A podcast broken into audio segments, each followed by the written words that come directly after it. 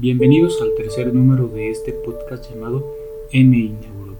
Mi nombre es Rogelio Domínguez Moreno y en esta ocasión vamos a platicar sobre la guía 2018 de la Asociación Americana de Gastroenterología sobre el tratamiento inicial de la pancreatitis aguda, publicado en Gastroenterology en febrero de 2018. La pancreatitis aguda se caracteriza por una respuesta inflamatoria que puede llegar a causar lesión local, síndrome de respuesta inflamatoria sistémica y falla multiorgánica. En Estados Unidos se presentan alrededor de 275 mil casos anuales con un costo mayor de 2.56 millones de dólares. La incidencia varía de 5 a 30 casos por cada 100.000 habitantes, con datos de aumento de los casos en los últimos años. En promedio, la mortalidad es del 5%, pudiendo ser mayor a mayor gravedad del cuadro. Los síntomas más comunes son dolor abdominal, náuseas y vómito. Y la causa más frecuente es la combinación de litiasis y alcohol, que representa el 80% de los casos. Otras etiologías menos frecuentes pueden ser reacciones a fármacos, neoplasias, hipertrigliceridemia, entre otros. Con respecto al diagnóstico, este se puede establecer con la presencia de dos de tres de las siguientes características. 1. Dolor abdominal típico que suele localizarse en epigastrio, ser transitivo, irradiarse a la región dorsal y ser muy intenso. 2. Evidencia bioquímica de pancreatitis, es decir, la elevación de amilasa o lipasa tres veces mayor al límite superior de normalidad para cada laboratorio. Y 3. Evidencia imagenológica de inflamación pancreática que se puede hacer por ultrasonido, tomografía y en algunos casos hasta resonancia, aunque no suele ser necesario. Cabe mencionar que el estudio de imagen solo se realiza en el caso de duda diagnóstica. La gravedad del cuadro se clasifica de acuerdo a la eh, revisión de Atlanta como leve, moderada grave y grave. Aproximadamente el 80% de los casos son leves, solo con cambios intersticiales sin complicaciones locales ni sistémicas. La moderadamente grave se caracteriza por complicaciones locales o sistémicas pero transitorias, o falla multiorgánica también transitoria, es decir, de duración menor a 48 horas. Y la grave se asocia con falla orgánica persistente, es decir, mayor de 48 horas. Se describen dos fases, la temprana y la tardía. La temprana incluye o abarca las primeras dos semanas donde puede haber síndrome inflamatorio de respuesta sistémica y la tardía dura de semanas a meses en donde empiezan a presentarse complicaciones locales como infecciones u otras sistémicas.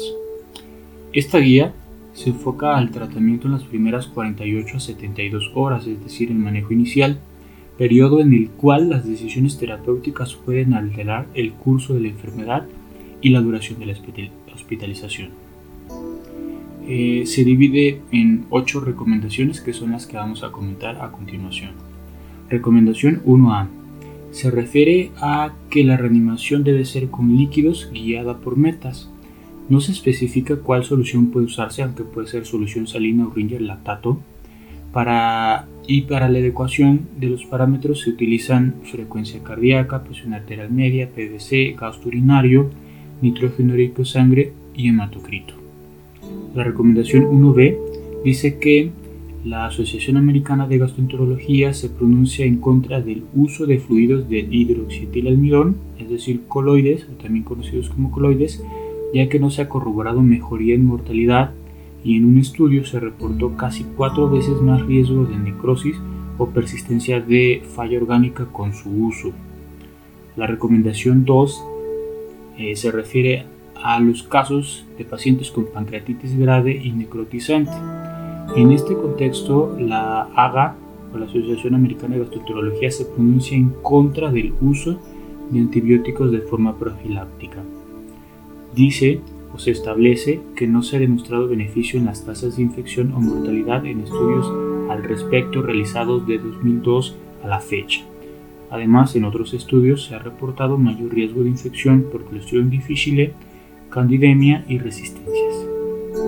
La recomendación 3 se refiere a los pacientes con pancreatitis aguda biliar y sin colangitis, y aquí la AGA se pronuncia en contra del uso de CEPRE de forma urgente rutinaria.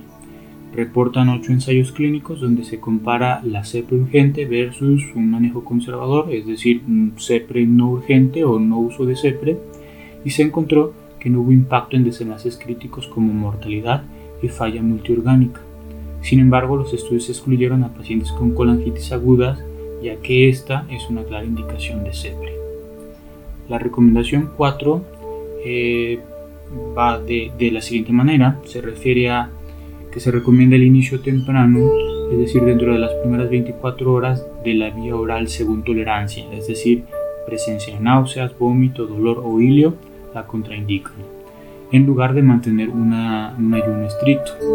Existe un dogma tradicional con respecto a esto de, eh, de prescribir reposo intestinal para evitar estimular mayor inflamación del páncreas. Sin embargo, la evidencia actual ha demostrado beneficio de la postura contraria, es decir, iniciar de forma temprana la vía oral. Esto ayuda a proteger la barrera mucosa intestinal y reducir la translocación bacteriana, reduciendo así el riesgo de necrosis peripancreática infectada y de otros desenlaces. La recomendación 5 dice que en pacientes incapaces de tolerar la vía oral se recomienda la vía enteral más que la parenteral, con resultados similares a los de la recomendación previa. La recomendación 6 refiere que en el caso de la necesidad de tubo de alimentación no hay diferencias entre la vía nasogástrica o la ruta nasogástrica y la nasoenteral. Sin embargo, podría haber menor riesgo de aspiración con la nasoenteral. La recomendación 7 eh, dice que en pacientes con pancreatitis aguda biliar se recomienda la colicistectomía durante la hospitalización inicial más que en un segundo momento posalta. En estos casos, la colecistectomía previene episodios recurrentes. En un ensayo clínico de colecistectomía temprana, se describió reducción sustancial en mortalidad y complicaciones asociadas a litiasis, así como en readmisión por pancreatitis recurrente y complicaciones pancreático-biliares. Y finalmente, la recomendación 8 dice que en pacientes con pancreatitis aguda alcohólica se recomienda iniciar las intervenciones para alcoholismo desde la intervención ya que se ha demostrado también disminución del consumo de alcohol y de las recurrencias por esta causa. En resumen, estas guías se enfocan a reducir la variabilidad de la práctica médica con este respecto y proveer cuidados médicos de alta calidad y evidencia disponible para pacientes con pancreatitis aguda, así como para la disminución de las complicaciones asociadas.